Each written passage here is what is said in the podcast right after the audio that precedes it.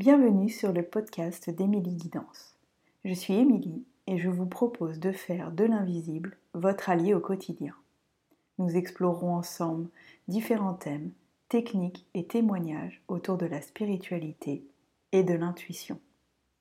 L'épisode d'aujourd'hui va parler de VACOG. Euh, mais qu'est-ce que c'est que cette bestiole? Donc le VACOG, c'est un acronyme euh, pour visuel, auditif, kinesthésique, olfactif et gustatif. Donc nos cinq sens.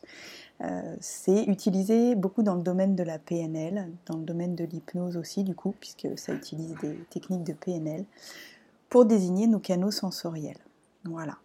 Donc chaque personne euh, va privilégier un ou deux sens pour sa perception, sa mémorisation, mais aussi sa manière de parler, sa manière d'engrammer donc de l'information. Comme dans mon épisode 1, je vous parlais de ma manière à moi de recevoir de l'information qui était donc principalement la claire audience, donc le canal auditif, et la claire, le clair senti, pardon, qui est le kinesthésique, eh ben, je vais vous parler de VACOG aujourd'hui pour comprendre comment, parce que dans notre incarnation, dans notre corps, on fonctionne avec nos cinq sens, eh ben, c'est comme ça aussi que notre intuition, notre connexion va fonctionner. Donc nos cinq sens, on les a bien évidemment tous les cinq, euh, mais certains vont être plus développés que d'autres. Par rapport à l'intuition et à la connexion, le, goût, ça peut arriver. Si certains euh, et certaines d'entre vous euh, ont ça, n'hésitez pas à nous partager ça parce que moi en tout cas, ça ne fonctionne pas chez moi. Et l'odeur, parfois, ça peut arriver.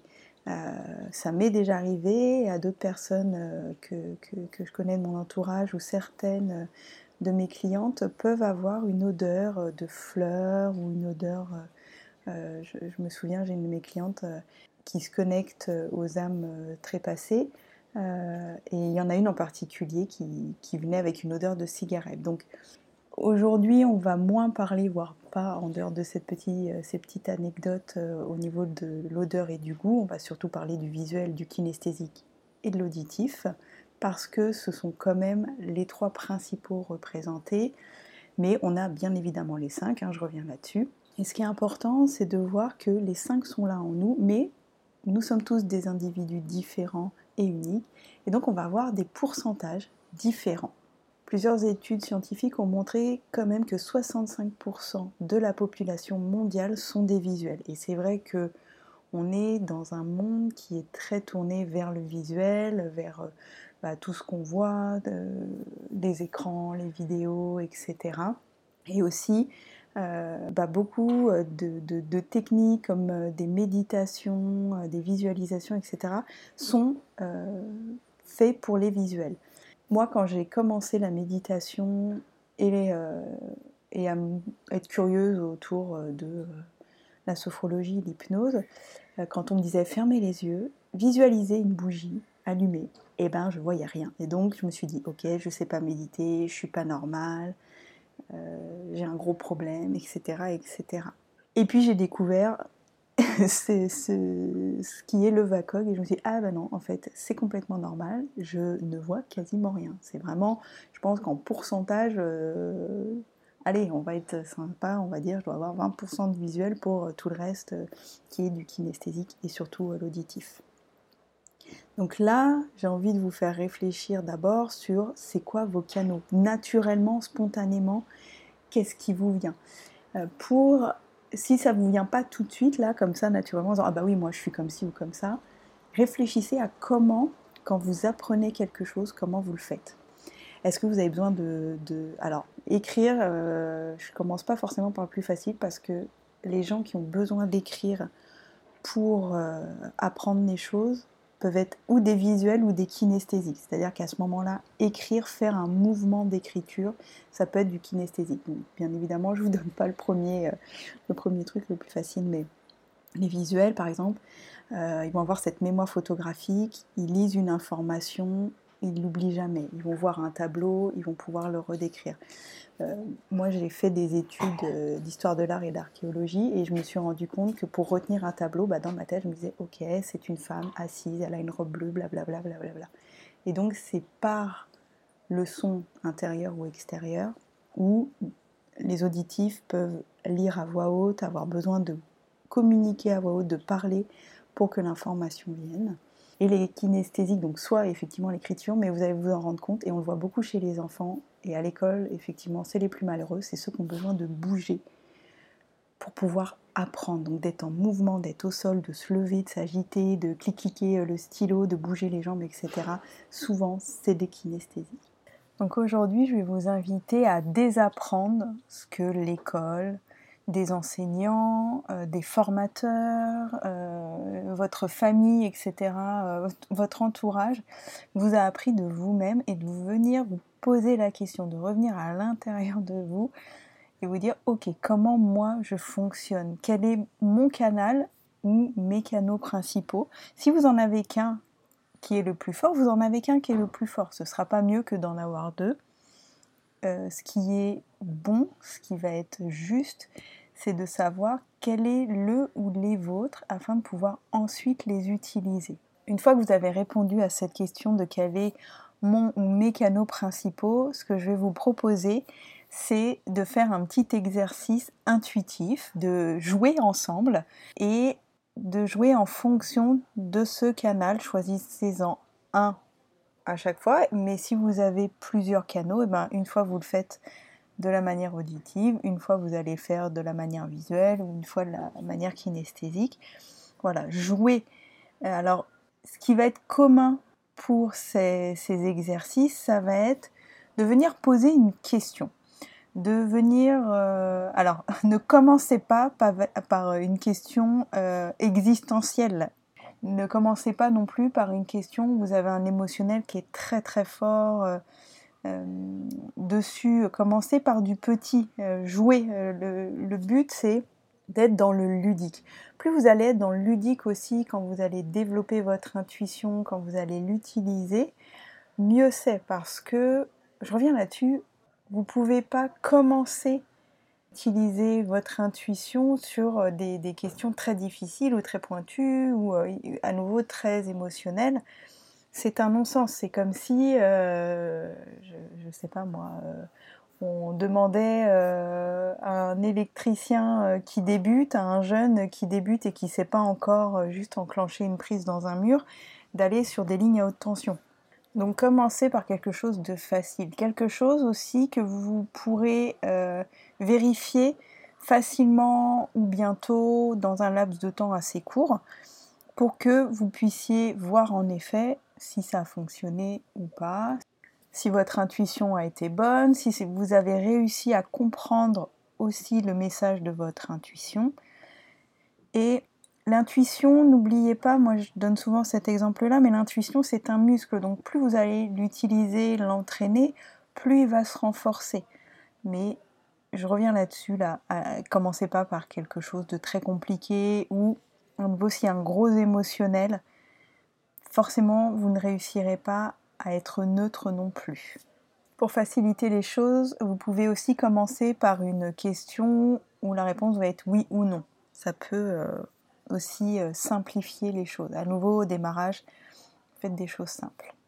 Donc pour les visuels, ce que je vais proposer, euh, moi j'aime beaucoup les plumes, c'est que une fois que votre question est posée, donc vous prenez un petit temps de respiration, d'intériorisation et de dire voilà, ma question c'est, vous posez votre question, ou j'ai besoin que vous me disiez si euh, telle chose euh, c'est le bon chemin, ou c'est la bonne personne, ou c'est la bonne formation, ou c'est le bon lieu pour aller vivre, parce que ça peut être ça aussi. Hein.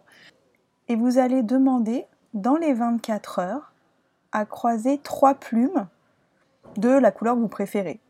Blanc, noir. Alors, si vous vivez en ville et pas dans un pays exotique, demandez pas forcément des plumes vertes. Euh, mais ça peut être un challenge dans votre intention de vraiment demander à ce que dans les 24 heures, si la réponse par exemple c'est oui, ou c'est telle bonne chose, ou c'est une bonne personne avec laquelle s'associer, etc., vous allez croiser trois fois une plume de telle couleur.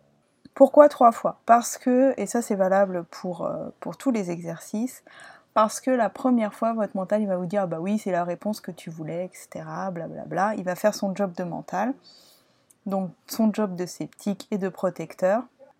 La deuxième fois, il va dire oui, oh bon, coup de bol, etc. La troisième fois, le mental ne dit plus rien.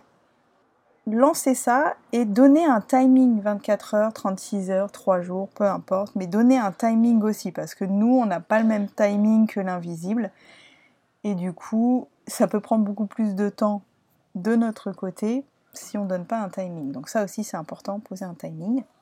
Et ensuite, soyez attentive, attentif au moment où cette plume va se présenter. Et vous pouvez être aussi, quand je dis attentif, c'est que ça peut être sous forme de vraie plume d'oiseau, mais parfois ça peut être euh, sur un tableau, une affiche, euh, quelque chose qui s'affiche sur votre téléphone, euh, le t-shirt d'un enfant, etc., etc. Soyez attentive, attentif, vigilante à la manière dont ça se présente. Et quand ça se présente, eh ben remerciez. N'oubliez pas de remercier votre intuition et aussi votre mental d'avoir porté attention à obtenir cette réponse. voilà pour les visuels. Pour les auditifs, vous pouvez, pareil, hein, même, même schéma, vous posez votre question, vous demandez à recevoir l'information par trois fois, sur un timing de 24, 36, 48 heures, choisissez votre timing. Moi j'aime bien les timings pas trop longs. Euh, et là, vous allez demander à entendre telle ou telle chose. Et pareil, ça peut venir par une musique, ça peut venir euh, d'un seul coup. Euh, moi, ça m'arrive très souvent. Je demande une réponse et d'un coup, il y a des gens à côté de moi que j'écoute pas du tout et il y a un bout de leur conversation. Hop, mon attention, elle va être tout de suite attirée et je vais entendre quelque chose qui donne une réponse. Ça, ça marche bien aussi pour les auditifs quand vous dites ah euh, cherchons une réponse sur Tetrick, la réponse elle peut venir vraiment euh, sous forme de phrase euh, aussi. Donc voilà, pour les auditifs. Et puis bah, pour les kinesthésiques, euh, l'exercice va être de venir là, prenez un temps tranquille chez vous, vous ne serez pas dérangé, ne prenez pas une heure ou deux, hein, ça ne sert à rien, mais prenez 10 minutes, un quart d'heure. sentez le temps qu'il faut pour déjà calmer votre mental, et ouvrir votre mental à l'expérience et de dire bah voilà, ma question c'est telle chose, je veux la réponse. Pour les kinesthésiques, c'est pas mal de la demander euh, sur, euh, sur ce petit laps de temps-là où vous faites votre petite méditation ou votre petite euh, cérémonie et de dire voilà, si la réponse c'est tel truc, je veux, alors vous pouvez choisir, ça peut être un frisson, de la chaleur dans mes mains, du frais dans mes mains ou dans mes pieds, ça peut être moi, j'ai une de, mes clientes et elle m'a fait tellement rire. Je vous partage ça euh, parce que elle m'a dit oui, tu peux partager parce qu'elle-même, elle en a beaucoup ri. Elle m'avait dit oui, moi, euh, je veux que les guides euh, me prouvent qu'ils sont bien là, qu'ils sont présents dans ma vie. Donc génial c'est une kinesthésique et je lui dis ok bah de manière kinesthésique comment tu voudrais qu'il se fasse sentir? Et elle me dit moi j'aimerais qu'il m'attrape euh, l'avant-bras comme si voilà quelqu'un me tenait l'avant-bras euh, avec douceur hein, mais elle dit voilà que euh, je sente vraiment comme si un être humain me prenait me touchait l'avant-bras. Ok super. Et je lui dis bah écoute fais et puis tiens-moi au courant.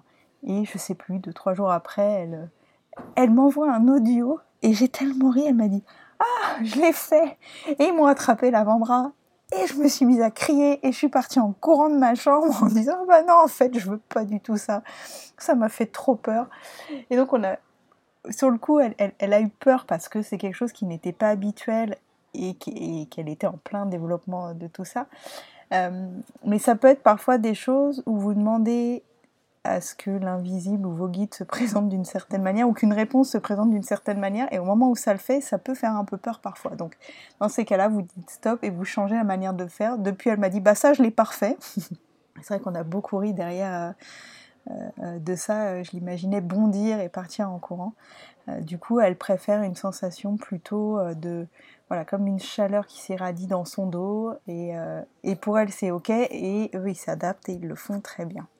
Voilà. Donc, jouez à nouveau, je reviens là-dessus. Exercez-vous, jouez. Si vous n'avez pas la bonne réponse, c'est pas grave. À nouveau, c'est pour ça que je vous dis, euh, allez pas sur des questions euh, existentielles. Euh, est-ce que je dois quitter mon boulot, mon mari, mon appart Est-ce que voilà des, choses sur lesquelles entre guillemets vous jouez vos, vies Commencez par du petit.